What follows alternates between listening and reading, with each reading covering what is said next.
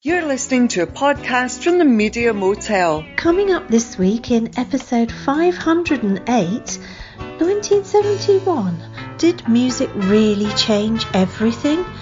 The weirdest Premier League season ever, and how a band becomes a happy meal. That's all coming up after Stevie Wonder and If You Really Love Me.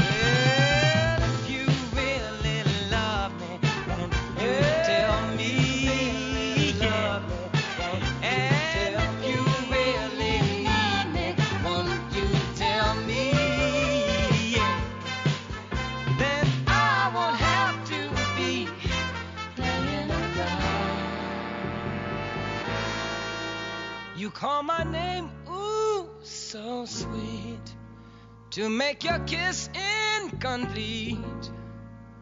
When your mood is clear, you quickly change your ways. Then you say I'm untrue. What am I supposed to do? Be a fool who sits alone waiting for you.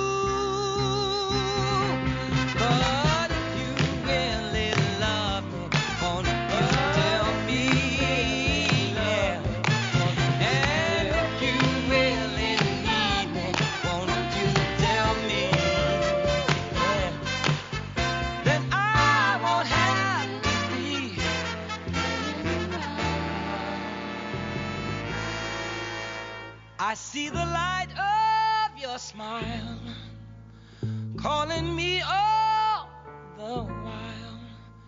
You are saying, baby, it's time to go. First the feeling's alright, then it's gone from sight.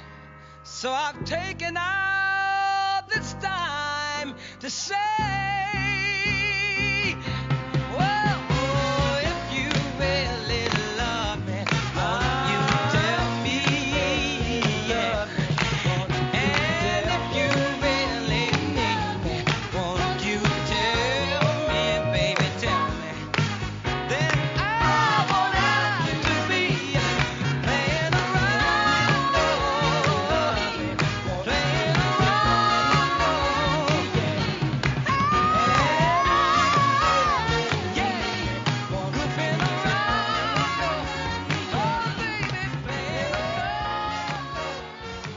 Along with PJ Harvey, Stevie Wonder must be the most played artist on here over the years. And Yes, that I think so.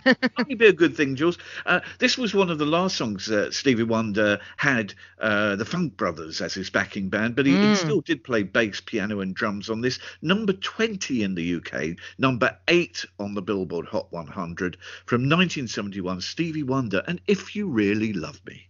I mean, absolutely. Stevie's always a delight, always a pleasure, never a chore to spend some time with with, with Stevie Wonder. He's he just the the depth of his back catalogue is just crazy. You could you could pick, you know, you could pick anything. You can almost stick a pin in any Stevie Wonder album and you get something that is that is delightful. I'm s- such a fan. Thank you, Sir T, for bringing Stevie back to us. Well, thank you f- all for joining us for Parish Mm. Counsel episode 508. I'm Terence Stackham, and here's a woman who was minus 13 in 1971. It's Juliet Harris. Good morning, afternoon, evening, night, everyone. Um, earlier this week, I was listening to a Spotify playlist. It was called the Top 100 of 1971, Wow, and, and it was just it was just magical. uh, One great Mm. track after another. Yeah. And the idea that 1971 was a pivotal year for music is further explored in an Mm. Apple TV series that uh, premiered this week. It's made by the team that produced um, the archive constructive uh, constructed documentaries, uh, Amy, Senna, Yes. racing, and uh, Diego Maradona, of course.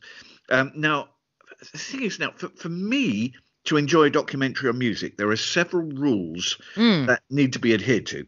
Um, okay. I don't want a narrator. Uh, an on-screen narrator is even worse. Okay. Uh, I, I don't want talking heads, particularly those of people who were in kindergarten during the era under discussion. and I don't want amusing subtitles. And happily, this new documentary from Apple TV stuck to my rules. Um, and also, of course, we've got to add for any documentary about music between 19. I think this will be common for many people uh, as well. Yes. Music between 1963 to about 1980, in, including anything, say, about the West Coast, Laurel Canyon, the Beatles, swinging London, punk, uh, Yes. Ashbury, Woodstock, Altamont. Is it even possible to find any new footage? Well. Although there was much that was familiar, Apple TV managed rather wonderfully to find some new material. So, Jules, this documentary is titled 1971 The Year That Music Changed Everything. That's quite a claim. It is, isn't it? And it's based on David Hepworth's book, 1971, Never a Dull Moment. Um, it's it's constructed differently to Hepworth's book in that Hepworth's book, in which I have recently started reading, it didn't. I did order a copy. It didn't when I twigged that it was that the, the it and, and what we're going to watch was sort of the same thing. Didn't quite arrive in time for me to read all of it, but I did read a bit of it, and that's constructed each chapter sort of January to December chronologically, whereas this didn't. Well, it seemed to have a very loose structure in that I I it, it- uh, in a way I quite liked it, although I found it disconcerting at first. The fact that it was just a sort of a mishmash of footage that was vaguely hung on the peg of the Vietnam War and kind of mm. political awareness and artists believe uh, uh, sort of producing political awareness generally. I thought it was I, I did enjoy it. I loved the I thought the footage was very unusual, like you say. I thought the choices of music were very good actually. I thought they didn't always go for the obvious, and I thought it was it was that was very well done. You know, the thing about the subtitles, funnily enough, very occasionally lyrics of the songs would be kind of Mm. subtitled. I found that quite annoying. I found that a little bit. It's guys, I know, and I, I know No, that I you know that, that, that, yeah. that you know that Bangladesh is about Bangladesh, and and you know they're making points in this. I don't need it in big white type on my laptop screen. You know, I I, I get it. You know, I've I've, I've- Yeah. I've got A levels. I understand. So um so that was a little bit irritating. Although, like you say, that the lack of a narrator is good because it means you don't really get spoon fed. I found I found parts of it a little bit obvious at times. Um, I I do take slight issue. I'm enjoying Hepworth's book so far, but there's a I, and I I don't know if this is just me being a bit of a humorless lefty millennial that's self-centered and all these other things that although apparently I'm now a geriatric millennial just to rub salt into the wound. But um he talks about how he was sort of how he's run won the lottery by being born in in 1950 and he said at this point you may raise a skeptical eyebrow and say that for you too the music of the year in which you turned 21 or 18 or 16 or whenever you felt most alive still speaks to you in a way no other year does. That's natural. That's just growing up. We will have precious memories of one soft infested summer when we were young for us too the soundtrack thereof will always be rock's annus mirabilis there's an important difference in the case of me, me in 1971 the difference is this i'm right Oh dear. I, that's Okay. I, he Well. might it, it might be it might be sort of you know slight, tongue-in-cheek, yeah. it might be tongue in cheek it might be slight humor it did rankle with me a little bit because and it, and I, it, I feel the same way and and you know I do get that you know eh, eh, that, that I, I don't like this idea of a constant baby boomer versus millennial war. And Hepworth wrote a really interesting piece on his blog about this years ago which I did and didn't agree with which is why I liked it so much I think because I didn't agree with all of it. Basically saying I'm sick of being told I had it easy by people who weren't there. Yes Yeah. fine but there was quite a lot of this, the circumstances and again we've talked about this before on the podcast but that, that made life easier in some ways large structural things.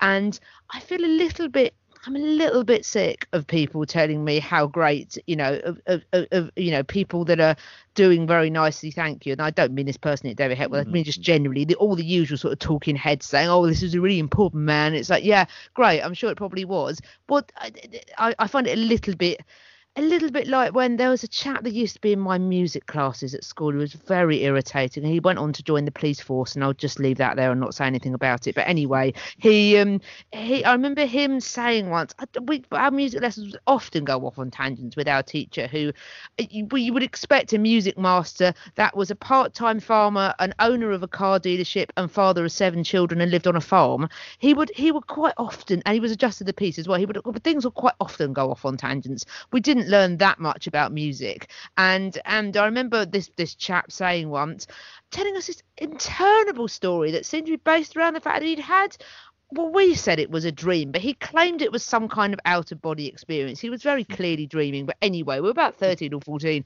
and he'd said that he dreamt, he, he regressed to a past life and that he was Samuel Pepys. And I remember a friend of mine who was uh, enjoyably cynical for a 13 year old saying to me once, Isn't it funny that when people regress to past lives, everyone's, no one's ever shoveling excrement, are they? Everyone always regresses and there's someone really important. And I think there's a little bit of the kind of a yes, but my year was the really special one. I I I I I find it a little bit ranklesome, although I do get that there was an awful lot of amazing music produced in 1971. The thing that I found the most interesting and thought provoking about this episode that we watched, the first of eight, was that it went on. It drew some, I thought, some very sly comparisons between John Lennon and George Harrison. I very much enjoyed it as a Beatle head, and you know we're both Beatles mm. fans. Regular regular listeners will know that we are, you know, that the Beatles have changed both our lives and that we love them very mm. dearly. So the post-Beatle world, we see John Lennon and Yoko and, and John Lennon, you know, the genesis of Imagine and him talking to Tariq Ali, and we see George Harrison um, sort of putting together the concert for Bangladesh, which was really the first charity concert. I think it was Phil Spector. that the voiceovers from Phil Spector literally came from another planet, didn't they? I was very startled. I must have been looking down and I heard him going, "Oh my god, it's it's Phil Spector." God. Um. Anyway, so so I found it I found it really really telling actually, and I've often thought about this. Lennon to me came across as uh, perhaps sincere. I, I want to say perhaps sincere. There was a little bit. He was very pleased with himself, wasn't he? And it did make me think, how intolerable would John Lennon be if he was around today? There was just some. I did feel that McCartney and to some extent the other Beatles were holding him back from being really deeply annoying and self-satisfied. I suspect that he was probably sincere. There was an awful lot of self-publicity mm. involved as well. He was sort of there was the attitude. He was like, oh, well, whatever you need me to do for Bangladesh, I'll do a press conference without seeming to know anything about it. He was asking Tariq Ali the most mm. basic of questions, Yes. going, "Oh, well, are they all the same religion then?" Well, of course they're not. You know, I could have told you that. Anyway, he he he seems to want to do it whilst putting himself front and centre and plays Imagine, which sounds really trite now. I think I don't think Imagine has aged much. well. It sounds it's whereas. What is it that makes me find Imagine really trite? Yeah, I'm very deeply moved by My Sweet Lord by George by George, George Michael George hmm. Harrison. I always have been. Yet with each passing year, I seem to find more depth in it, and it's interesting that the lyrics of Imagine are very simplistic, aren't they? And they're very addressing, you know, I say addressing the issue, addressing all sorts of vague issues without actually being about anything. Whereas My Sweet Lord, the lyrics are more oblique. They're not, they're not sort of, you know, they're not actually saying about peace and love and things. Yeah, I find, I find something in it that hmm. is very moving, and I found. Harrison to be much more sincere in a way i- i- than Lennon was. And the fact of the matter was that you know George Harrison took a massive risk. It would have been so. E- I mean, it was hard enough for him to do something that no one had done before and putting that all together. I mean that the footage of him and Dylan at the rehearsal together, regular listeners will know of my antipathy towards many aspects of Bob Dylan. Yet I found that genuinely moving and lovely to see the two of them together. And there was just something about it that was, I mean, even if it had just been him putting together all the stars and then just doing all the Beatles hits. That it's I love the fact that Ringo Starr wasn't invited because he didn't George Harrison didn't want it to be like the Beatles and George and Ringo Starr basically rung up and went well I'm coming and didn't hmm. play the drum to them. Hmm. And there was and George Harrison did did this concert for Bangladesh didn't play any Beatles songs particularly played played his own songs. That was a huge risk to take. Hmm. And I came out of it with even more admiration for George Harrison who just seemed very committed and just and just and I feel with that song for I think that he uh, the concert of Bangladesh and the size of it and the money that it raised yes there was the usual nonsense around scalpers and you know those things have always existed and unfortunately probably always will just in different forms. The snake oil people we talk about each week are the sort of online scalpers I think non-fungible tokens and whatnot. But um but I I I thought that was really interesting actually. In a way that persuaded me more, I think, than other things. That may maybe music did bring about some change. I'm not sure it brought about change in a direct way, and I think that saying that music changed the world. There were some good points made that rock stars were at that point the biggest, probably the most influential people in the world. I think I bought that as an argument. I could understand that. It you know I, I I found it very interesting. It wasn't always very linear, and there were moments where I struggled a bit with that. But like you say, the new footage really made me sort of think more deeply about this. And whilst you know the the, the point that I make about oh 1971, I'm right about it, it was the best. Um, you know, I, I I do feel a little bit you know a little bit antsy about that. I do you know the music is wonderful, and this this this brings a new spin on it, and I think that's very interesting. on the Lennon and Harrison um, Mm. Aspect of it, um, yeah, we, we, we saw John Lennon at, uh, at Tittenhurst Park with Yoko making Yes. the tea, very uh, interestingly, and as you say, Yes. Phil Spector and Tariq Ali wandering around. Um, the way I saw it was it was the usual thing of a rather cold-eyed, suspicious Lennon Mm. uh, talking nonsense under an umbrella of promoting peace and expounding his naive views on on Mm. changing the world. Um, as, as a sort of offshoot, um, haunting me somewhat since I watched it was a clip of uh, John Lennon using the bathroom, to put it uh, politely, but not washing his hands. I, I, I, Well, that was a bit Yes, I. I didn't. But then you, you are you are by far and away the cleanest of the two Yes, of us on this podcast. So maybe Um, that that's more of a your specialist area than mine. best bit was uh, around that was a, a, a paranoid uh, Richard Nixon putting in secret recording Yes. equipment in the Oval Office, then welcoming the Ray Conniff singers to give a performance, Oh, that was only for- crazy. only for two of the women singers to start berating him to stop the war in Vietnam. And Nixon sat there grinning in a sort of suppressed rage. That, Yes. that was my favourite. And, moment. and then But- someone went on the mic to apologise, and then Yeah, then they, what did they Conniff. sang? They sang some completely annoying Yeah. song afterwards, didn't they? It was Mm. that was very peculiar. I agree, that was a very odd moment. The- not least because the the woman that was berating him had a look of slight look of Karen Carpenter about it. It was very unexpected, wasn't it? Yes. Um, the concept for Bangladesh, George Harrison, it struck me only 28 years old, of course, at this time. and know, as you say, there was Phil Spector again and Dylan and a very thin uh, looking Leon Russell. Um, but Yes. I suppose rather perhaps cynically, uh, it was. I felt it was an early version of rich people exhorting poor people to give money for a, a cause. But overall, I loved all 49 minutes and 40 seconds of Mm. episode one. Of course, it was a huge nostalgia kick, but some significant issues were reminded to us, and Mm. several have resonance today. I mean, right from the opening shots of the police battering people, um, Mm. and and then Chrissie Hynde comes on uh, Oh yes, about over- Kent. Yes, absolutely. about the Kent State massacre. Yeah, when America turned guns on its own people, and um, I suppose I, I it's about the Ray Conniff singers and and them um, having a go at Nixon. I think one of the other major highlights for me was footage of Marvin Gaye, who just released "What's Going On," of course. And along with that, we saw. A, a GI interviewed in Vietnam, um, who said with bewilderment and, uh, to the camera, and I actually jotted down what he said. He said, Mm. I've been here three months and I don't know why I'm shooting these people. Yeah. And I just that's just said everything. That is that is that is Vietnam. is so that's so spot on I think and uh, can I can I just say as well that actually having moaned about the thing in the introduction of David Hepworth but what I've read about it so far is is very interesting what I had I've, I've got to halfway through through February and I'm really enjoying it not least because unlike a lot of uh, journalists of Hepworth's vintage he is brilliant at recognizing that women exist and that they are good and I think we're going to have one in a minute aren't we It, very much so, yes. So, so it's a terrific series by the look of it. So we've Yes. only seen episode one. Um, 1971, the year that music changed everything. It's on Apple TV if you want to watch it. It is, and and the book 1971, Never a Dull Moment, Rock's Golden Year by David Hepworth is published by the good people at Black Swan. Coming up next, uh, football 2020 uh, to 21. How did we do with our predictions? this is this is always the, uh, Yes. the, the the the tunnel of abuse that pops up on Twitter, but we'll see how we did this year.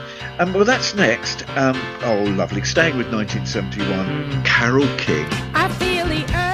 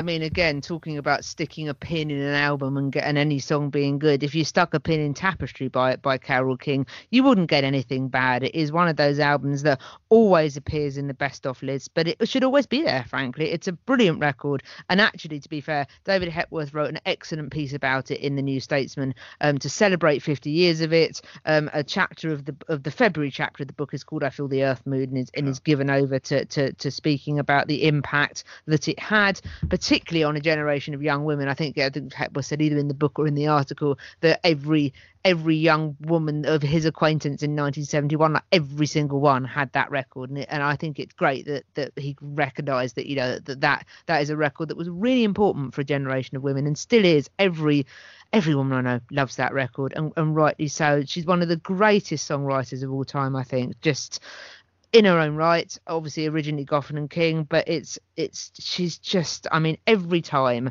i uh, every time i i hear this song it, I mean, it makes me move. I feel the earth move by Carole King, and I can't sit still during it. It, it. It's just one of those songs that that that moves me to my very core, literally as well as physically, uh, as well as uh, mentally as well. I think just everything about it, I just love. There's, there, there, there's not enough superlatives in all the lexicons in the world to describe Carole King and Tapestry in particular. I was reading an interview with um, Jim McCrary, who took the Mm. famous photo of Carole King and a cat, Yes. uh, a cat, um, Telemachus, for the album Yes. cover of Tapestry. And he said in this interview, but by the third click of his camera, the cat jumped down. So we we nearly didn't uh, had a cover without the cat, which would have been. Uh, wh- which would have been disastrous. I, I think it's it, it's just such a beautiful cover. And what you were saying about how every young girl had a copy of Tapestry in 1971. Not only that, Mm. that's absolutely true, but I was at college the next year, and Yes. every girl at college looked like Carol Yes, King on I the bet, cover yeah. of Tapestry. Never mind uh, um, owning a copy. So the Mm. the effect that, uh, that she had was incredibly pronounced, as you say. Absolutely, yes, a, a real influencer to use the modern Yes, parlance. I was watching one of the last round of Premiership football matches last weekend, and the commentator said uh, that football generally would be glad to see the back of this last season played under Well, the shadow we all, frankly? Yeah. Well, I actually said no out loud because Oh, obviously I'm not celebrating COVID, but No. in terms of sport and football in particular, this has been a wonderful time for armchair fans. Football as the opiate of the people, of course, Yes, keeping true. people off the streets. So, I mean, there were Premiership matches just about every day, and maybe four Mm. games each on Saturdays and Sundays.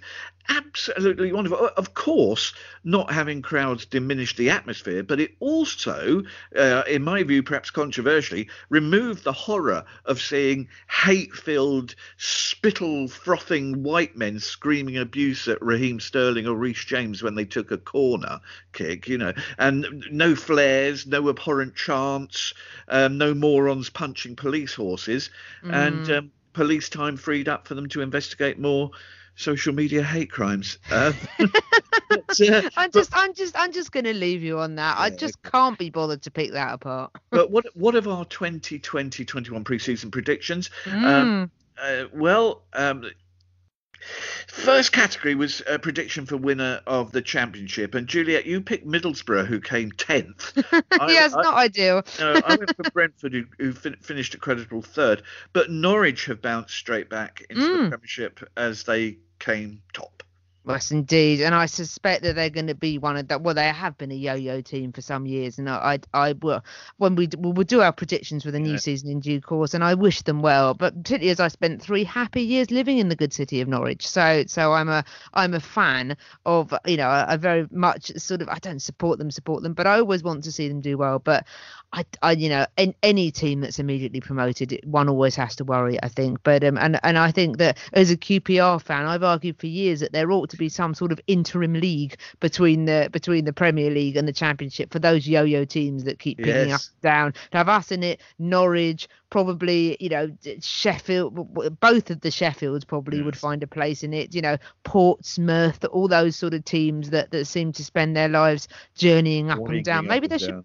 There should be a holding pen. But anyway, I wish, uh, in the absence of a holding pen league, I wish Norwich every success next season. And uh, what happened at Middlesbrough? Who knows? I clearly didn't know anything. well, the, the first Premiership sacking, we, we both did really poorly, as both our Mm. predicted sackees survived the season um, completely Yes. Dean Smith at Villa for you and David Moyes at West Ham for me, which was a terrible pick. Oh, but Um, I will, I will never, I will never ever better my Mourinho prediction No, of the won't. other season, though. So, so that's a busted flush as far as I'm concerned. I'm never expecting anything out of first manager to be sacked again. But yes, that is a ultimate epic fail, isn't it? Really, not Yeah. just the fact that, that that we got it, we got the first sacking wrong, but the fact they survived the season, which, yeah, who who knew? Frankly, again, not us. the first second came quite late um, Mm. the Premier League, 16th of December, and it was Slaven Bilic at West Brom. But Julia, Yes. I've got a, qui- a, a quick sort of on-the-fly quiz for you. oh man, okay. I know.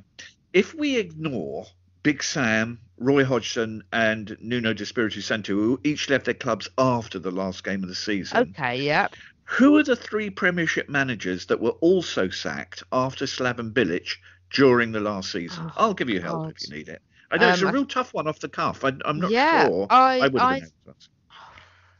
One's really obvious. Think of my team.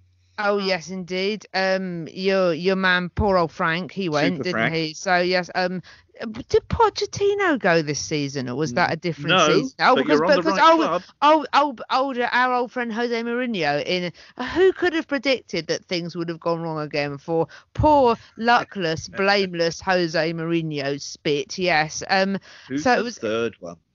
Oh, now I now know you're I would have. now you're it. asking, and the problem is, uh, and I say it's a problem. I mean, this is a really poor excuse, but I do feel that lockdown has warped time so badly that I'm struggling to remember.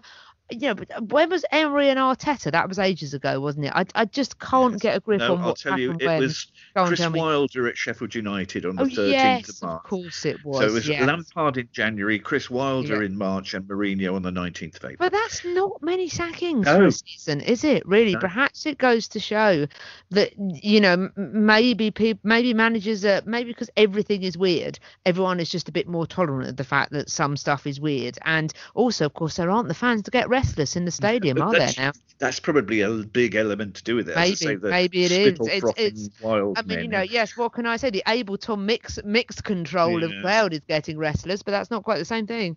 We voted for our surprise sides of 2021. Mm. I think we were both a little wide of the mark. I went for Everton, who who flattered to uh, flattered for a while to deceive, and then and then fell away. You picked Southampton, both reasonable choices at the time, but West Ham so Mm. unexpectedly up in the top four for much season, finishing two points outside the top four only, and so the Europa League for them. And and I Well- think some vindication and congratulations, I suppose, to David Moyes. Yes, indeed. You predicted doom for Moyes, for Mm, Moyes, and actually, I think I think I egged you on in that because I, you know, David Moyes did spend a long time being the unlucky Alf of football, didn't he? And yet now he now he seems to have we seem to get Everton era David Moyes, Moyes back now, don't we? He seems to have found a found a groove again and found found a way to work. And of course, West Ham in that new stadium, which has no one in it because of COVID, but um, but yeah, they seem they seem to have again they they hit a peak didn't they a few seasons ago and then then it all seemed to go horribly wrong.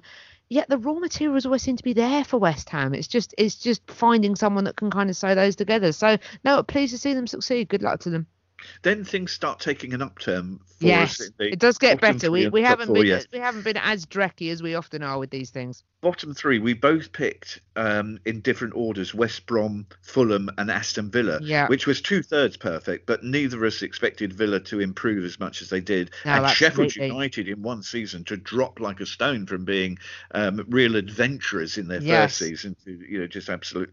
Absolutely, and and and interesting that neither of us predicted that Leeds would go down, and and yeah, that they you know but we we we could have easily have picked Leeds, I think, and yet seems to have worked. I mean, often we, we might expect to see the relegate, relegated um, clubs jump straight up, straight back up again. As Yes. you were just saying, the the the, the um, trampoline effect. Mm. But I, I I'm not sure. I don't see that as being a gibby for Fulham um, No, and Sheffield United and West Brom in particular. I, I see them having real problems. And I, not, well, I mean, the, the fact that the Big Sam magic didn't work at West Yeah. Brom is is you know, I, I mean, it, I suppose the law of averages was that he had to fail at some point, didn't he? But um, but having said that, he again, it's all about raw materials, isn't it? And and there just wasn't anything to, for him to work with at West Brom, from what I could see. Anyway, they just there just was. They were in they were beyond saving before he got there really. So that's not that's not me slagging off Sam. I thought he, he you know he did the best he could, and usually it works, doesn't it? But um, yeah, it's and also I am sorry that that Scott Parker is ha wasn't able to keep Fulham up, and I I hope he's given more time because again I don't necessarily think the problem is him. Do you do you think that's fair? Yeah, I very much do. I Mm. think lovely chap, and I think Yeah. uh, making his way as a manager. And uh, again, I think it, it- just the quality of Yes, the, the didn't- have that much and the players to he had work with. didn't. Yeah, and an excellent motivator. And also, I, Yeah. I, I think, like poor Frank, who I hope will bounce back somewhere else, I, a good ambassador for the game. I think. I know Yes. that's a, I know that's a tried and tested kind of phrase, but you know, I, you, I, you know, you stick Scott Parker in front of a camera all the time, wouldn't you? Really, because he's really good. Yeah, so, uh, and I, I'd be inspired to play for him. Top four you predicted Mm. magnificently. In fact, we both got the top four teams right, but in the We wrong did. order. But you had Chelsea and Man United right, and if you'd only swapped Liverpool and Man City's places, you would have achieved a clean sweep. So I'm saying a big win for Juliet. Well, thank you. game. That's that is very. good. But you also you also got the top I've four right. right. I mean, I mean, none none of your placings are right. But having said, I mean, maybe it goes to show, though. I mean, I, I hate to, to drag away from our praise and our smugness at for once having got something near enough to right. And uh, actually, I I always very much enjoy our annual ritual of not predicting Spurs for the top four and being told off by our pal Joe DB on Twitter. So I feel vindicated that we didn't include Spurs. Sorry, Joe. But um, but yeah, it's it's maybe it just goes to show yes, it was a good season, like you say, exciting to see. You know the teams. I mean, uh, you know what's gone wrong at Arsenal again. Um, it's it's that that doesn't seem to be showing any signs of getting much better at the moment. But um, well, not to, not to me anyway. But um, although it was interesting to see the teams like like you say, West Ham having an unexpected run, Leicester doing very well, and again, if Moyes has been vindicated, well, so has Brendan Rodgers to some extent, hasn't he? There was a, there was a, you know the, the, those teams jostling, but I, you know, yes, hooray that we got the top four right.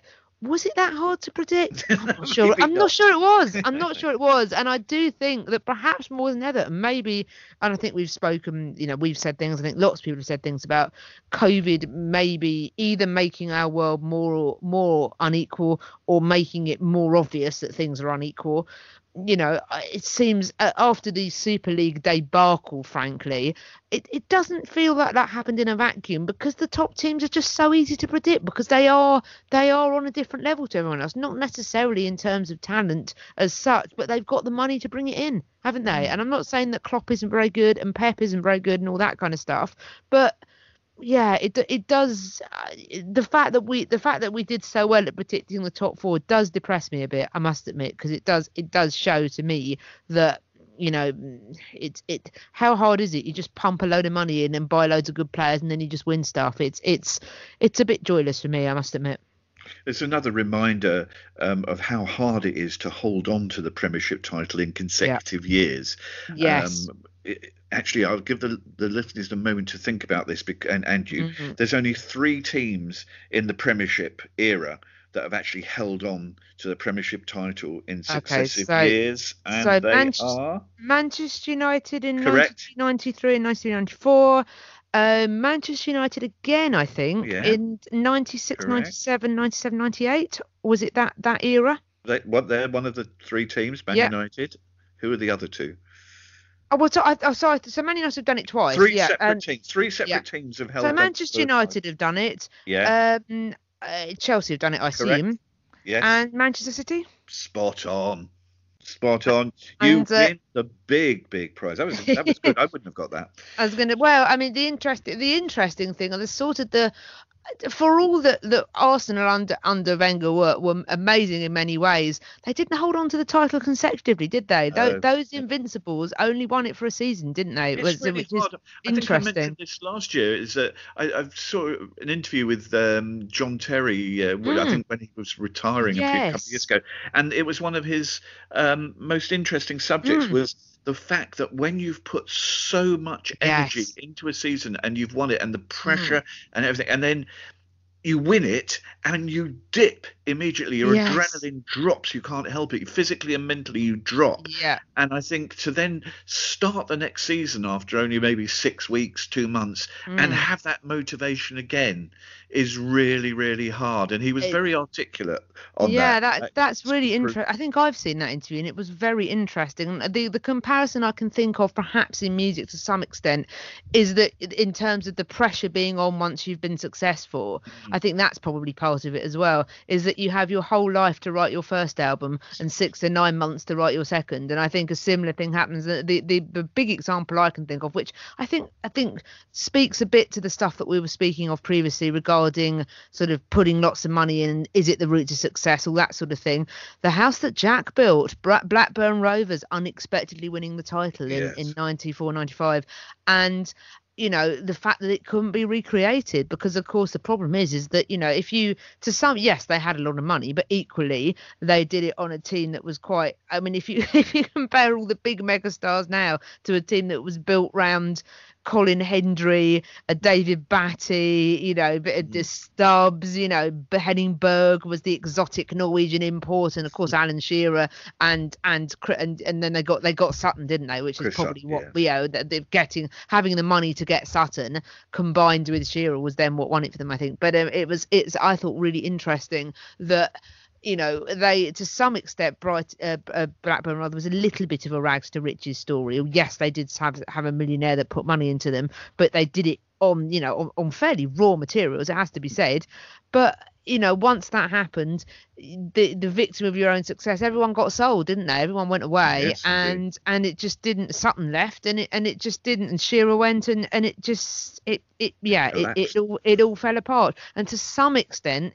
interesting. The same thing happened with Leicester, didn't it? Because wasn't it funny that the we hate it when our friends become successful? The manager that got them to the got them to got them to, to win, didn't they? All of a sudden became persona non grata, and that was very bewildering. So so it takes it takes an all. I mean, I, would make the comparison. A, a very sensible university lecturer who was very no nonsense. She was Germanic, and everyone was a bit frightened of her. But actually, when you had a conversation with her, she was called Vanessa. She was great. Uh, when you had a conversation with her, she said some quite sensible things. We were talking about, I think, in the run up to finals, and I went to see her in her office talk about, something. We were talking about run up to finals and sort of how difficult how difficult it is to do, you know, to, to get good marks in things.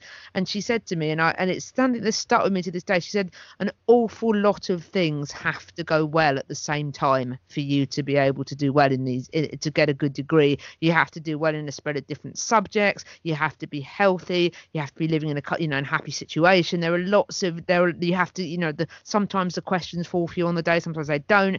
You know, she said there's all sorts of things that have to go well at the same time. And I think that that can be said about football clubs as well, particularly football clubs winning the Premier League. You you know the owner has to be has to be sort of engaged and have the finances, but equally know when to step back. You've got to have a manager that that you know that that, that can inspire players, but equally has tactical news. You have to be able to play the media game. You have to play the you know psychology. You have to have the right mix of players. There's just the, the alchemy of it, like you say, is so hard to achieve once that achieving it immediately the following season takes something really special. And actually, I think that Manchester United the Chelsea team and the and the Man City team, they were all special teams, I think, and that's they just that that kind of alchemy. The fact that it's only happened three times and the Premier League will be going 20 years next year just goes to show how difficult it is.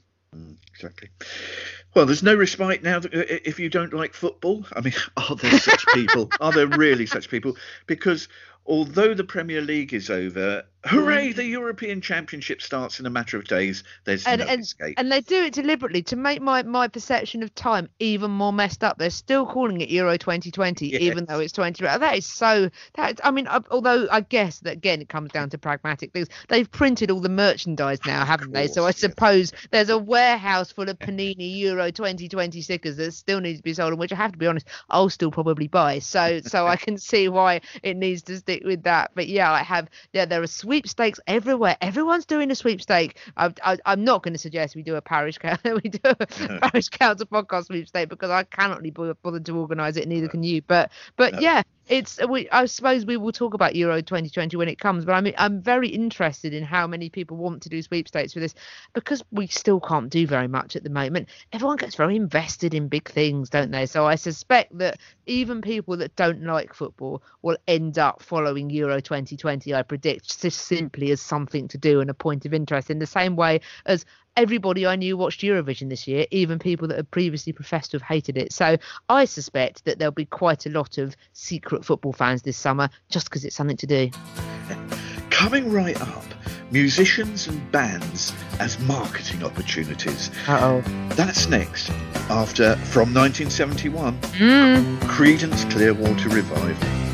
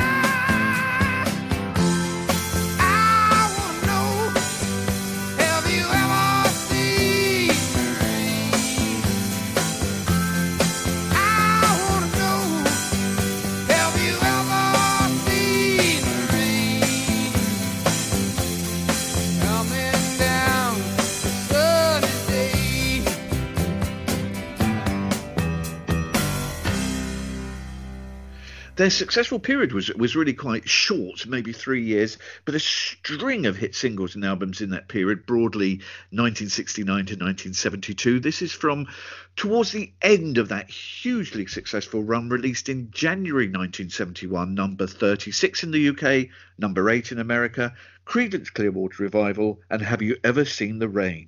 Well, I have to be honest, Terence. Yes, I've seen an awful lot of it this Yes. winter, so it wasn't ideal to be reminded of that. But no, uh, Cre- Creedence were, like you say, they burned very brightly for a relatively short Mm. time, but they made some incredible records. I, I think if I had to pick my favourite Creedence uh, song, it'd probably be "Run Through the Jungle." I think, which is brilliant. But I do think that is great as well. And and you know, like you say, at the peak of their powers, very briefly, but very brightly. Absolutely.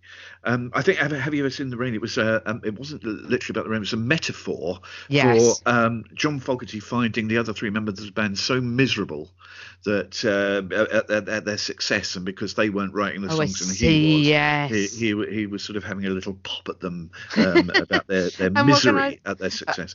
always lovely when, band members have Mm. pops at other band members through the medium of a song. Always leads to happiness, in my opinion. Clearly not. Hence their very short Yes, uh, absolutely. period. Who could have predicted from that song and that that tale that they would have fallen out? A generation ago, it was thought to be very unseemly. It was called selling out if musicians Mm. agreed for their music to be used in the world of advertising. It was, it was roundly sneered upon, rather like Maggie Smith finding a butler with his top button uh, of his shirt undone. It was a major scandal. Then in 1980, it leaked out that David Bowie had made a commercial for Sake, the wine made from rice, um, but had stipulated that it could only be shown in Japan. Japan, Such was his, uh, you know, horror and shame of, of, of being involved in this. Um, it was a sensation at the time, but seems ridiculous 40 years later when musicians are queuing up to sell their back catalogues to the highest bidder. And the tie ins between musicians and commercial enterprises has never been closer. But am I alone, Jules, in wincing a little at some of these latest link ups, um, several of them involving McDonald's? Yeah, I mean, I, you know, like like you say, I think there's been a real sea change, and probably in the last ten years, I would say, in that I I don't know if it's been the sort of the the, the rise of. I wonder if it's symbiotic with the rise of being able to buy songs easier online on things like iTunes, because of course the the advantage now is is particularly with tools like SoundHound and uh, Shazam that if I'm watching something and there's a tune playing on an advert, this happens a lot actually, and we've played tunes on this podcast before that I've heard on things.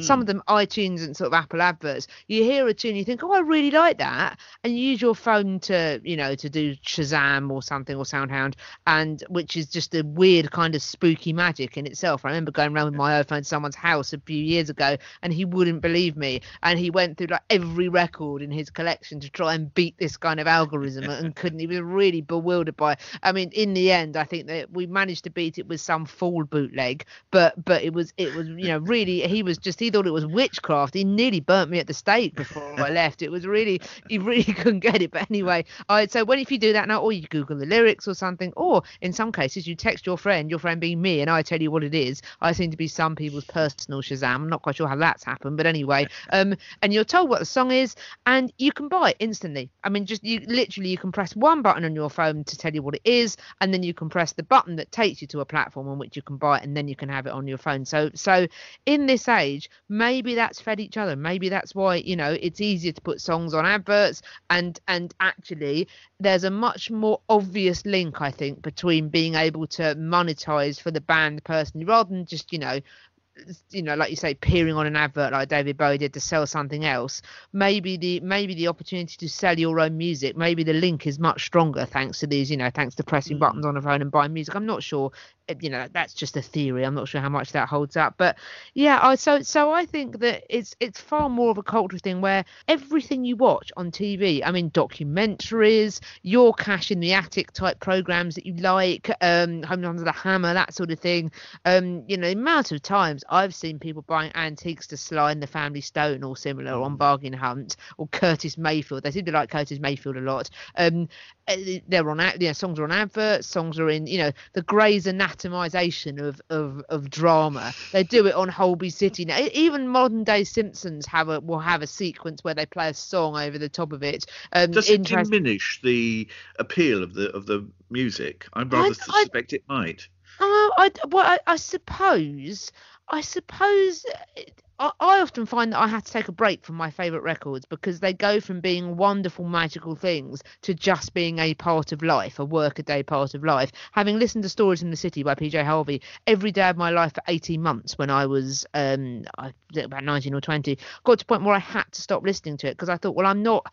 I'm going to lose the magic from this. I'm going to lose the joy from this. It's just going to become part of my life. So there is there is a danger that I mean I still get a thrill if I hear a record on the radio or even a record on an advert that I really really like that I don't know. I still I so I, sometimes it does and sometimes it doesn't. If I already know the song, then perhaps it perhaps it does lose its appeal a bit. I remember my my friend saying that I mean some would argue they haven't stood the test of time anyway, but she can't listening she can't listen to Speak Easy by by Shed Seven anymore without then seeing at the link it's easy because they used it to to advertise the link um, mobile phones, for example. So so yes, if it's done in a particularly cheesy way, it can lose its appeal.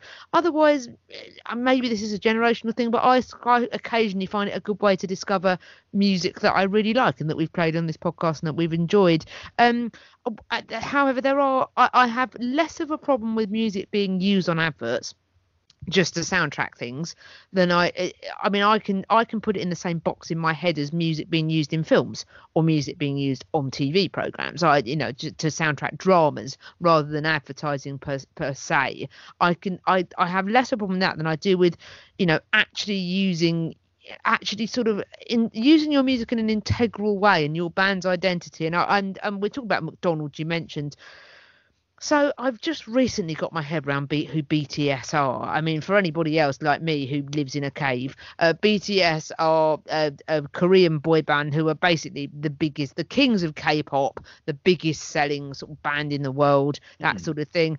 So earlier this week, McDonald's started serving the BTS meal Oh God. which is um so what what's in a BTS meal? Ten chicken nuggets, medium fries, medium coke, and a sweet chili and Cajun dipping sauces inspired by recipes from McDonald's South Korea. Now I think the meal sounds quite nice actually. I like chicken nuggets. I'm a big fan Yeah. of I'm a big fan of them. Um but so it's will be followed at 7 p.m. Eastern time with a and this is where it starts to get a bit eh, um with a drop of merchandise. It's, Oh, everything's a drop now. So there Yes. is a Oh, you have to drop drop of it. merchandise exclusively on the Weverse. I mean, I thought that sounded like someone not managing to say reverse properly, but no, it's Weverse rather than the reverse um, shop app, a Korean platform created by BTS's parent company, which is called Hybe, spelt like hype but with a B in it instead. Um, and uh, McDonald's tells Rolling Stone you know, Rolling Stone, they always encourage these idiots. Anyway, um, the clothing was inspired by menu items. The drop Oh, will have no. hoodies, bathrobes, socks, and sandals, presumably not at the same time. And fans can expect to see a combination of the BTS's brand's signature purple colour. I did not know bands own coloured nails, but apparently they do with the classic McDonald's red and gold. BTS also filmed a commercial with McDonald's, and this is where I this is why I start to find this where I start to find this difficult. It's not just their music; it's them in it, Mm. um, featuring their latest single, Butter. Funnily food related. I mean, to be fair to McDonald's, the only thing their food seems to lack in terms of heart attack inducing stuff is butter. Everything else is in it, but butter isn't there. And uh, so that so they've done that, and it will begin airing on American TV. Well, it began airing on American telly earlier this week, and the restaurant chain, chain says it also has some never seen before digital surprises up its sleeve that Oh, will God. roll out in its own app. I mean, so they're not the only BTS and McDonald's are not the only people at this. Um, Lady Gaga, who I usually have a lot of time for, created pink and green Oreos in honor Oh, of Chromatica. Post Malone, one of the many people to rep Pokemon. Selena Gomez designing a serendipity ice cream flavor for her single with Blackpink. I find, I find, World's I find that. Yeah, and I find I find that the, the artists themselves. I mean I know I'm speaking to you as the woman that wears Britney Spears' perfume, so I know that, that I don't have an issue with pop stars diversifying into uh, not they smell nice anyway, diversifying into into other areas. But I just I, I still struggle with the idea of you know it, it, you know the, the thought of, of of Coldplay trying to sell me toothpaste or something like that. I I find I do struggle with that aspect of it. I think the naked kind of advertising. Um, it's called famous orders. This whole thing. Um, and there was a particularly vomit-inducing press release, um, which which uh, was released by McDonald's corporate. Um, I, I, I'll read a couple. I don't think we can we can deal with all of this, but just No, just please, just no. so that we can just so that we can all experience just the bizarre netherworld of advertising and, and why are bands want why are people that make music wanting to go into this world they could argue perhaps be i mean i don't know the story of bts i don't know if they're manufactured or not. Um it might be that fans and some people think they think they're not. It might be that the reality is different. I don't know. But anyway i, I don't know enough about bts to to, to to theorize on this. And you know i usually will happily grab at a wild theory but i am aware of the power of bts fans and I, I do not want to unleash that. But anyway um so just in case you know just in case you think that people are all about the music man this is the word if, if you are a band that is listening and you're thinking of using your using your latest masterpiece to flog or, or being in an advert playing your song to flog i don't know I can't think of anything that I mean. I was going to say Sylvanian families. Actually, I probably would approve of that. But um, you know,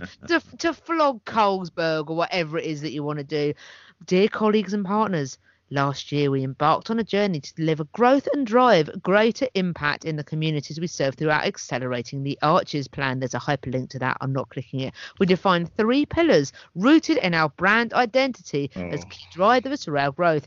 M for maximise our marketing. C for commit to core menu favourites. Oh. And D for double down on the three Ds delivery, d- uh, digital delivery, and drive. That's a bit like when Homer Simpson has a, has a barbecue in The Simpsons and has a, has a uh, has an invitation that says BYOB BBYOB, and they go, "What's that B for?" Oh, that's a typo. I feel there's the similar way about about uh, D for double down on the three Ds.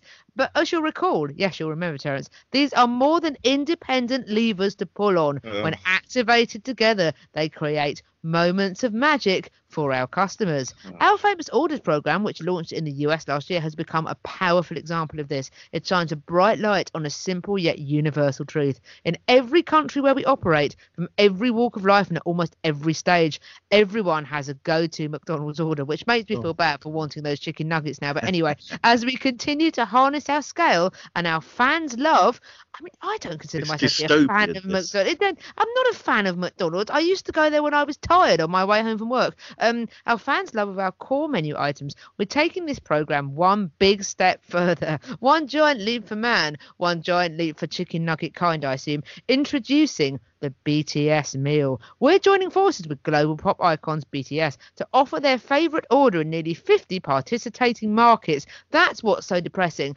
There Mm. aren't. I, I initially read that as 50 different end restaurants and thought, oh, that's quite a lot. No, McDonald's are so enormo. They have 50 different markets. These are territories. These are countries. These aren't, you know, these these this isn't like you know 50 shops making this our first celebrity signature order that will be available to McDonald's customers all over the world. And it just goes on and on and on. Thoroughly like this. And and you know, and the idea is that the band's signature order includes a ten or nine piece chicken McNuggets, depending on your market. So basically, oh, I mean, oh, so surely if you want chicken nuggets, you want chicken nuggets. Uh, do you want different? Do you want ten chicken nuggets if you come from one country? Nine chicken? I, I just, I know, I do, I do. Just this utter bilge. I mean, I get that people have to make a living. I get that people were paid to write that, but it's so ironic that for a food manufacturer, that's made me feel deeply nauseous. I must admit, it's it's it's just, and you feel like saying to you know to these these bands. Is this really what you want to do? Did you really write songs in your bedroom as a teenager so that you could you could flog a chicken fillet of fish burgers to people that probably can't afford them in the the favelas of Brazil? I mean, I do I do have an issue with that. Maybe I, I don't know. Maybe, maybe because I do because there, there have been such issues around McDonald's. But I mean, it's one thing having your music. You can make an argument, however tenuous, that but that putting your music on on adverts and and things, you know, it. it does allow you uh, does open open your music to be bought by you know to be bought by people that might not have heard it before like me for example it's a whole different kettle of fillet of fish if you pardon the pun Hey. um if you uh, you know if, if you're actually sort of stood there grinning eating the burger i i yeah I, I find this really like you say i think dystopian is a really good way of describing it i find it really odd Yeah, exactly. That is, that is a really bizarre story. I, I was looking this week at how the relationship between the corporate sector and bands and musicians has changed quite fast. I mean, only Mhm. 20 years back that U2 uh, turned down a $25 million deal with the car makers, people that make Jeep, because they thought their fans would accuse them of selling out. that is Dylan- in- very interesting isn't it Yeah, but Uh, on the reverse of that, Dylan, as we, we talked about some weeks ago, recently sold off his back catalogue. yeah So we can expect an avalanche of his music and commercials now, but that's nothing new. He's already tied in. You're talking about, you know, uh, uh, how can you release your music for these things? Dylan, mm. In the last few years, his music was used in Victoria's Secret's underwear commercial in 2007.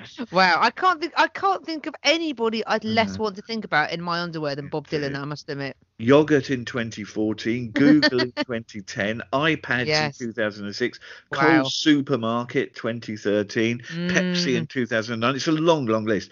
Uh, you know, of Mm. Course, we've had that link up between Phil Collins and Cadbury's chocolate with that gorilla playing. Yes. Although to be fair, he wasn't in the advert, was He wasn't in the advert, though. His, his, No, that was definitely a gorilla playing those drums and E- not Phil. Even the Beatles have succumbed, perhaps Yes, somewhat surprisingly. true. If you Have a bit of a search on YouTube. You'll find Ringo uh, inexplicably with the Monkees selling Yes. pizza. I've Um, seen that. That's very strange. it's I, a I strange did. one. I got. I did get the impression throughout that commercial that everybody had a gun to their head. I didn't get the impression it was a it- particularly It joyful did look like a hostage situation. It really um, It- we've had all together now on a, Bud, a Budweiser commercial. Oh, Hello, yes. goodbye for Target supermarkets, and perhaps the most Hmm. disturbing of all, which I'd half forgotten, but I I watched this commercial this week in 1987. Revolution was used to sell Nike sportswear. Yes, it was, wasn't it? That that's that's the most jaw dropping. I think. I I have to say, in terms of bands diversified, for me, I took it took me a very long time to realise that the bloke that played the drums in the Beatles and the, the nice man that narrated Thomas the Tank Engine was the same person. I had no idea that they. I thought they were two different Ringo Starrs. I didn't know. It's interesting what you say about adverts though and, and selling out even at that time when U2 were were saying, "Oh, we don't want to advertise this because our fans are accused of selling out," at the same time, there was a particular, there were two particular brands where if you had your music in that advert, it was seen as really credible and cool. One was Guinness. Mm, yes, remember um, Yes. Fat Planet by the le- by Leftfield Yes. and the and, and the horses. The other one that was the ultra cool. If you were a radio plugger, if you could get your bands, often a quite unusual band, and that's what made this quite interesting. You can buy a compilation of the music used on this advert. I, i've probably mentioned this before on the podcast. Apologies if I have, and you're a regular listener. But if you Yeah. are taking your dog out, maybe you'd like to listen to it again. Yeah. Um, the Levi's adverts. Yes, if you of could course. get your tune on a. Levi's advert in the 90s, and Levi's was seen as super cool Yes. that actually they were they were such a cool brand that actually being associated with them made you cooler. You weren't accused of and took selling you out. to number one almost Yes, certainly. absolutely. Well, should I stay or should I go? The Clash, I Yes, remember. um, Stiltskin Inside, a one-hit wonder. That was enormous. Spaceman by Babylon Zoo. A nation of people bought the record, then realised that the quick bit was only 30 seconds long, and you had four and a half minutes of dirge. I've still got that on a 12-inch. I, I'm not ashamed. Um, and also my particular favourite, um, Pepe Deluxe, um, who had a very twisty song, and I use that word deliberately, called "Before You Leave." Originally, it was called something else on the album, and it was renamed, I suspect, because they the bit in the Levi's advert that is played has "Before You Leave" the lyric in it, and I wonder if rather cynically they changed it to that in order because the vinyl album I've got of them from that era has it under a different name, but that song was used to, and, and this is a, a rare example of the music twists about a lot. I might have to pick this next week. It twists around a lot, and it was advertising Levi's that had twisted seams. So they Oh, were okay. twisted, and the seams went round the round. I mean, I I I borrowed a pair from a friend of mine once, and they were really uncomfortable to wear. I mean, I they get sound I- uncomfortable. yes, I get what Unless they you've got trying to twisted legs to put in Well, yes, absolutely. I mean, I am quite bendy, but even and I'm, I'm extremely double jointed, but even I struggle with those. But but the the choice of the music and the thing was memorable. I can remember 22 years on that those were Twisted Jeans, and that was that was the band and the tune. So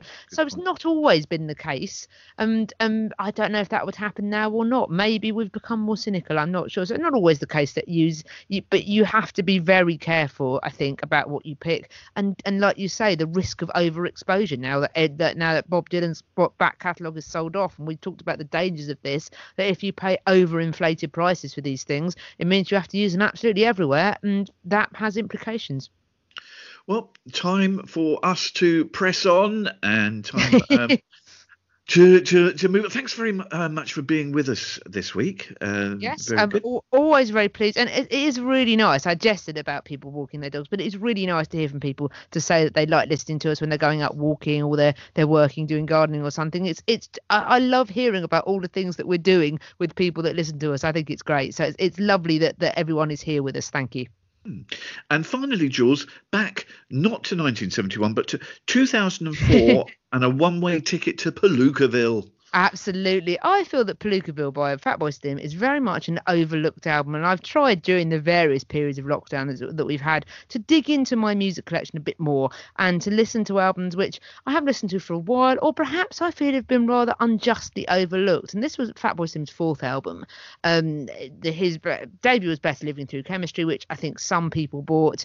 Uh, You've Come a Long Way, Baby was the really big one that sort of broke him, and it had the big numbers like Right Here, Right Now, and Gangsta Gangster Tripping and uh, and Rockafeller Skank, and that was his big hit album. Um, I think, but uh, the next one was Between the Gutter, between the Gutter and the Stars. And I think by the time he released Palookaville, I think I, I don't know. I, I think that people had just sort of.